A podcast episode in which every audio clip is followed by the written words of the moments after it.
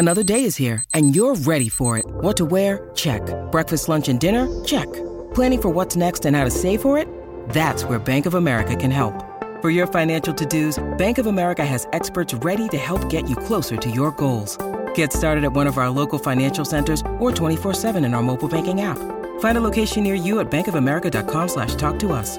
What would you like the power to do? Mobile banking requires downloading the app and is only available for select devices. Message and data rates may apply. Bank of America and a member FDIC. Mom deserves the best, and there's no better place to shop for Mother's Day than Whole Foods Market. They're your destination for unbeatable savings, from premium gifts to show-stopping flowers and irresistible desserts. Start by saving 33% with Prime on all body care and candles. Then get a 15-stem bunch of tulips for just $9.99 each with Prime. Round out Mom's menu with festive rosé, irresistible berry chantilly cake, and more special treats. Come celebrate Mother's Day at Whole Foods Market.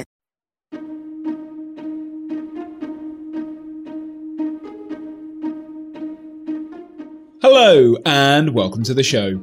I'm Vas Christodoulou. Dr. Gabor Maté is a physician renowned for his humanistic approach to healing. He's returning to How To Academy in person in London next month to tell us about his new book, The Myth of Normal. In anticipation, I wanted to share our podcast from his last visit when he spoke to Hannah McInnes about the connection between stress and disease. Visit our website to find out more about Gabor's talk on the 11th of October. You can still join us in person or via livestream. And in the meantime, here are Gabor and Hannah.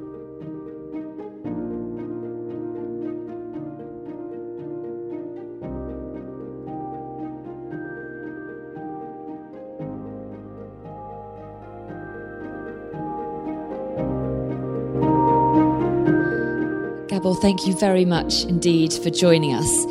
The talk you've just given, the, the title was Why We Get Sick The Hidden Connection Between Stress and Disease.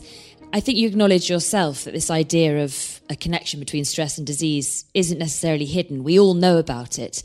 Is the frustration the thing that's inexplicable? Is the fact that for some reason Western medicine fails to adapt to that, fails to react to that? Well, two points. First of all, um, the, the subtitle of the book I wrote on the subject, When the Body Says No, the cost of hidden stress, is very specific. It didn't say the hidden cost of stress, it says the cost of hidden stress. And what I mean by that is, is that we know the overt stresses, the external stresses that we're aware of, you know, poverty, uh, bad relationships on the job, um, a bad boss or a difficult marriage. Everybody knows these can stress people. What we don't know is about the hidden stresses that have to do with our hidden, our unconscious beliefs that create a lot of stress in our lives. So uh, my emphasis on the hidden is not so much that, that the, the um, that we don't know about stress, but we don't know about the hidden stress, the, the stress that's unconscious to us. And secondly, uh, as you say, as much as we all intuitively know the connection between stress and illness, Western medicine takes no account of it. So that when you go to see a physician for an autoimmune disease or heart disease or, or a neurological problem or a skin problem, even though stress plays a major role in the onset of all these conditions, you're never going to be asked about them and you'll never be any offered help to, to deal with them. I mean, it's not that the physician needs to know all of, be, be a psychotherapist, but the physician should at least know to ask the right questions. So, what type of stresses are the unconscious ones? Uh, the unconscious ones are automatic and compulsive beliefs that are rooted in childhood experience, have to do with lack of value, worthlessness. Uh, therefore, we have to work to make other people like us and respect us.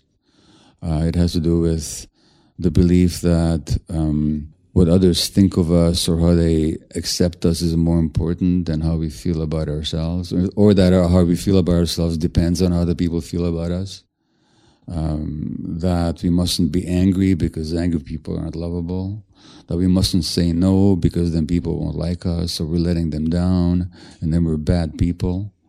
These are usually unconscious. So, are you saying that in order to avoid sickness, um, being kind of true to yourself and self aware is the most important thing you can be? It's one of the most important things. It's essential. Uh, you also, of course, have to eat well and uh, look after your body and all that.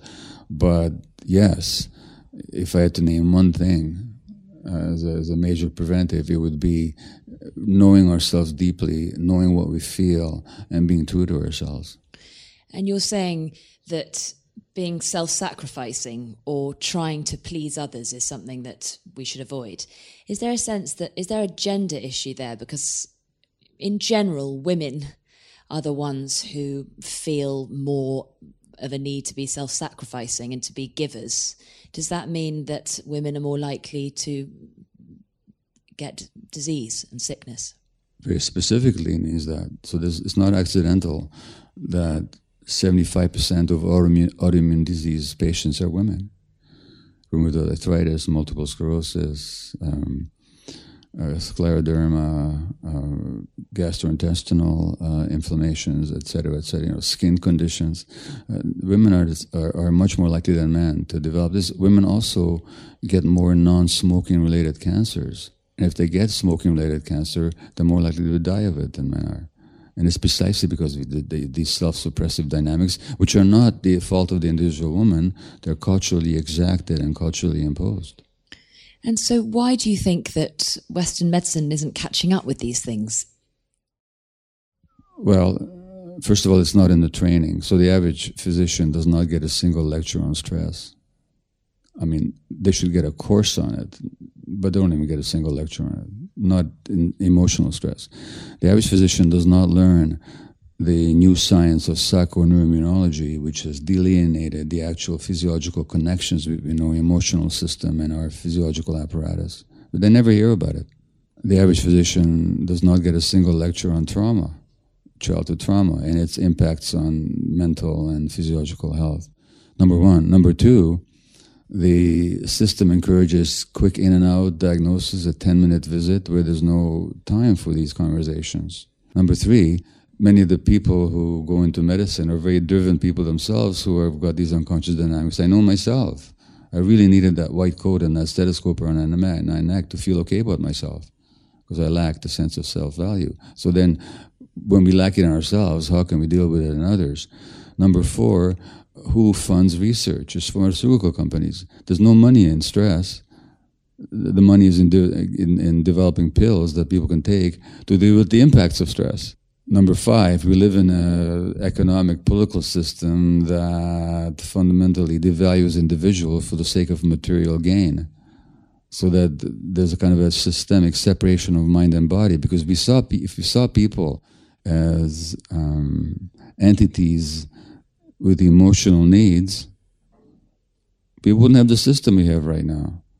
The austerity, in Britain, I read recently, 130,000 people have died over the years because of austerity programs. And then we talk about terrorism as being a major threat to life. It's not even comparable. Talking about Britain, you know, we've, we've talked about gender. It is a British trait to suppress emotions or this stiff upper lip culture that we have. Yeah. Do you notice, or is there a pattern between British people getting more susceptible to disease than in other cultures because of that?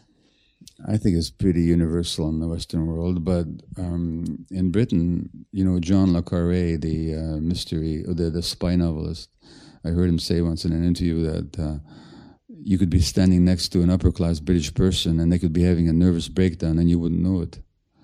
And um, this country ran a very brutal empire for hundreds of years. So the people that had to administer that empire or had to go out into the wars and kill and die for it had to be very distant from their emotions. So people were actually trained out of their emotions. If you look at the British public schools and how horrendously the boys were treated there, now they could go out there and be cruel to to the natives and, and, and, and not even a bat an eyelash. So there's a, there's a there's a historical reason here as well, and you know, not to mention the lower class who were then recruited into the army who had to go and die by the banks of the Indus River. Uh, for what? For the British India Company, so that you know you go to Trafalgar Square, you got all these statues to various um, uh, imperial uh, soldier heroes whose job mostly was to clamp down on, on the natives who didn't want to be controlled by a foreign power. And so that demanded the stiff upper lip That's not accidental. That's not a genetic trait of the British. It's simply what you have to do to maintain an empire. And, and it's interesting now that you've lost the empire, it's loosening up now.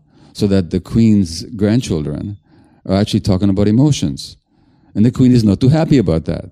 She, you know, she actually said that, you know, let's just keep our, our task to the, the royal duties of opening museums, but let's not open our hearts too much. Meanwhile, the grandchildren who've been traumatized because they lost their mother at a young age in a very tragic way, they're much more open to actually talking about mental health issues and, and emotions. Yes, so that is hopefully a, a positive.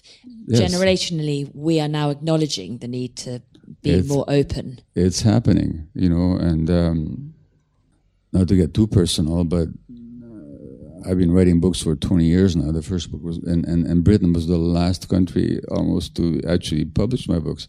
Really? And I, I think they just weren't ready before. And, and, and it's not because of me, it's because I, I think there has been a change here now, a very welcome change, where people are looking for answers. They want to be more introspective. They, they want to understand their emotions and, and their relationship of their emotions to their lives and to their health. So I take that as a very positive sign. Yeah, so that's fascinating. You've come here this time. You've perhaps received a better reception and a bigger audience than ever before because I, I society's changing and we are more ready to speak about our problems, which hopefully might mean improvements in terms of sickness and disease. Well, I, I do have that uh, hope, and that's my intention in in in in, in um, conveying the message that I have, um, and it, it, it's very gratifying. However we're still a long way away from the actual medical profession, let alone the political system, uh, acknowledging um, the importance of, of human emotion. And I want to come back to that, what perhaps the political system could do or society could do. But as individuals, and you've mentioned it, childhood trauma, yeah. you think a lot of this, or almost everything, is traceable back to what happens to us as children, and that we're taught or that one of the first things that happen to us happens to us when we're young is we feel we can't act on our instinct and our gut instinct. Yeah. And it's for parents to try and change that in the home. How, how can they do that? Yes. So it's just a matter of scientific fact that the brain uh, develops an interaction with the environment, and much of the input that shapes the physiological development of the brain and which circuits are going to function and in what way is very much determined by the emotional environment, which means our relationship with our primary caregivers. Which means that the more stressed our parents are, the more stressed the brains of infants are going to be. And so what you have right now is an epidemic of childhood disorders, such as ADHD and other problems, that are not because parents are being bad or uncaring or unloving, but because they're so stressed themselves. So the first thing parents have to do is to relook at their lives. And these are not just individual questions, they're really social, economic, and political questions. Because under conditions of, of austerity and, and, and cutbacks in social programs, parents are more stressed with a lot less support. So, to the extent that they can, people need to uh, rebuild community uh, in their personal lives and in their societies. Parents need to work on their own stresses and to be aware to learn to deal with them so they don't automatically and unwittingly pass them on to their kids. And they need to relate to their kids in such a way that doesn't force the child to repress themselves in order to please the parent, because that's the template for uh, illness in the long term. And I think someone whose teachings you potentially respectfully or not so respectfully feel free to disagree with would be Jordan Peterson's. What what disagreement do you have with him when it comes to the way that you should educate and react well, to your children? Well, his fundamental messages, and you, you you can read verbatim in his book. I mean, I have, and he says, for example, that parents should bring up children that they will like themselves, because otherwise society won't like their kids either. In other words, the job of the parent is to socialize the child. That's not the job of the parent. The job of the parent is to bring up a, a self-respecting, uh, self-loving individual who will then automatically be respectful towards other people. But you don't begin by trying to fit the kid into your expectations. It's just the very opposite. And furthermore, he says that an angry two year old should, should be made to sit by themselves and possibly even hit. In other words, the child's expressions of emotions are to be taken as um, as, as, as forbidden, as, as, as something that's unacceptable. Well, basically, he's teaching parents to repress their children's uh, authentic, authentic selves. And so uh, it's the very opposite of, of what nature demands and, and what uh, anybody who understands human development would actually teach. So ultimately, it's actually quite severe. His teachings being, if they are misguided, where where that can end up, you feel is. It's not accidental that he has an autoimmune disease and his daughter has an autoimmune disease. These aren't accidental, uh, and I'm not blaming him. He's a very traumatized person, in my view, and that trauma reeks uh, from his demeanor, and you can hear it in the choked voice that he speaks in. Um, and he even acknowledges it, but he hasn't dealt with it, in, in my view. And uh, it, it, to me, he's not that interesting as a person. He's more interesting as a social phenomena. And you have to ask, well, why does a person with such a repressive message get such huge play in the media? It's because he fits the ruling paradigm. And he basically um, talks about hierarchy as being embedded in human nature. And nowhere does he ask the question is it really the case that the hierarchy that we have today reflects merit and genuine value as opposed to power, naked power, and naked wealth? In other words, he justifies the system. And that's why he gets such huge media play, because he's another ideologue. Um, uh, that, that, that buttresses the current political economic system. That's the only no as to why so many young men uh, find his uh, message appealing. There's something appealing in his message. He teaches self responsibility. I acknowledge that. He just doesn't look at what gets in the way of responsibility. And but for some men, especially in this culture right now, who because of de- deindustrialization, neoliberal economic policies, have lost their roles as bread giver, as breadwinners, as people with meaning and purpose in their lives, who have not received good parenting, he comes across as kind of a a Pied Piper of, of strength and male responsibility. And that's, I think, his appeal to, to young men. But hidden in that is that repression, in that not owning vulnerability, that not opening to the feminine side. And it's not accidental that he denies that there's even a patriarchy. Uh, he, he denies that women suffer discrimination or he acknowledges it, acknowledges it in a very minor way. But, uh, so you know, he's not interesting to me as a person. It's, it's much more as a, as a as a social phenomena that it's interesting. You.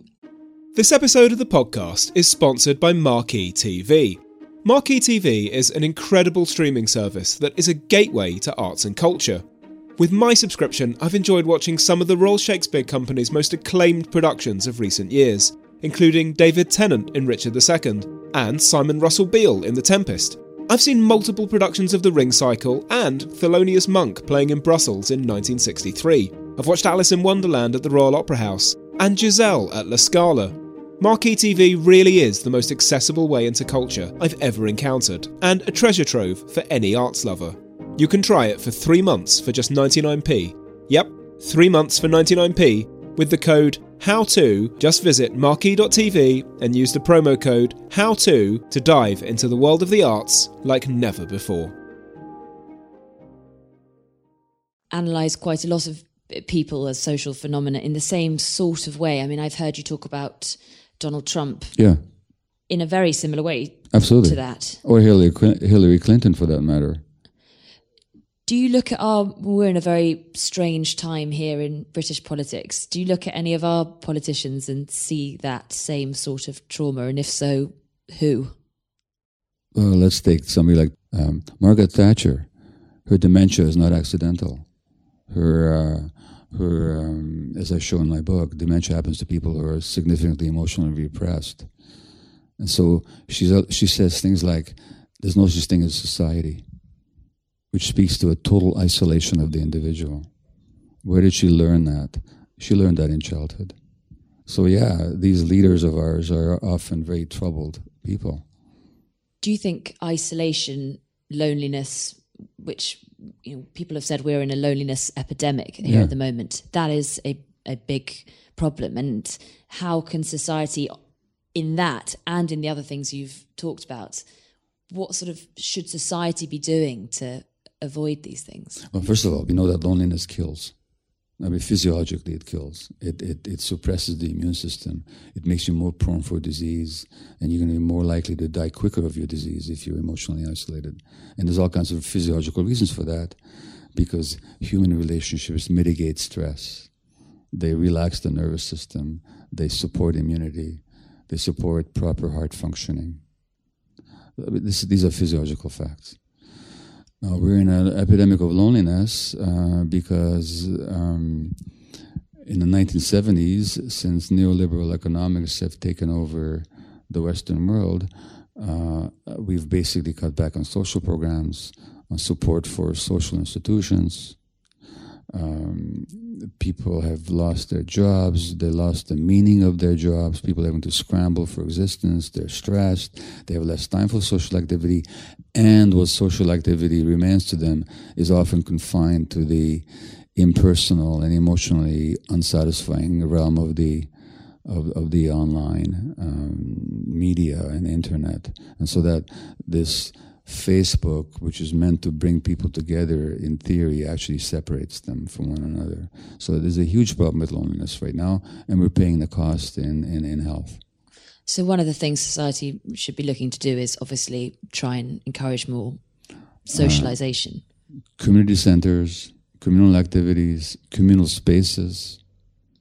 And also, it, it's going back to your idea of we need to be happy with ourselves is therefore a more tolerant, open society clearly something you seek? A, a society that doesn't judge other people uh, and doesn't invite people to judge themselves. So that means having some curiosity. So if somebody's behaving in ways that we don't like, rather than condemning them, why don't we find out what happened to them that makes them behave that way? Like the drug the drug addicts, uh, you know, the criminals, and so on. Uh, if if I find myself behaving in ways I don't like, rather than condemning myself, how about asking myself, well, what in me made me do that? What was I trying to compensate for? In other words, a compassionate attitude towards ourselves and other people. But again, in a competitive society that teaches people that human beings are aggressive and uh, individualistic by nature, compassion is hard to come by. I'd like to just because you've, you've brought up addiction, and obviously we could be here. I wish we had longer. Sure. Um, addiction is another thing that you write a lot about, and your idea, of course, is that, as you say, society should be much more compassionate to addicts. Why? What is it about addiction that you feel so sympathetic about? Well, when you look at what addiction actually is, which is any behavior that uh, a person craves or finds pleasure or relief in, but then suffers negative consequences because of and can't give up. That's what an addiction is. And just as I talked this morning to a room of five, six hundred people and asked, according to that definition, how many here have had an addiction? Everybody put their hand up. That's how common addictions are. So why aren't we compassionate towards ourselves? And why do we um, so addictions can involve sex or work or gambling or shopping or drugs or alcohol or nicotine uh, or the internet or extreme sports or any number of activities. And the real question is, well, what is it that drives people? Now, when you ask people, what does the addiction do for you? Like I did this morning, they say, it gave me pain relief or it made me feel better about myself. But we should all have pain relief. We should all feel better about ourselves. And addiction, in other words, the addiction is just a desperate attempt to solve a human problem. And the real question is, why are we people in pain? And why don't people feel good about themselves? And it's just, never mind even compassion, just be curious. But if we're all addicted to things, if it's extreme sports and yeah. it makes you feel good about yourself, why is it a bad thing? Well, because you already forgot my definition of addiction. Addiction is any behavior that you crave, find temporary pleasure or relief in. Temporary. But has negative consequences. So if extreme sports can have negative consequences, if it doesn't, it's not an addiction. But but if but if it makes you more isolated from people in your life, if it makes you uh, uh, um, ignore your family and social responsibilities, if it causes physical injury repeatedly, then you've got an addiction. And if it's not that, then the difference is it's a passion if it's if it has no negative consequences and it's just a joy and really, then it's a passion it's not the same as an addiction do I have to end? He's definitely have to end.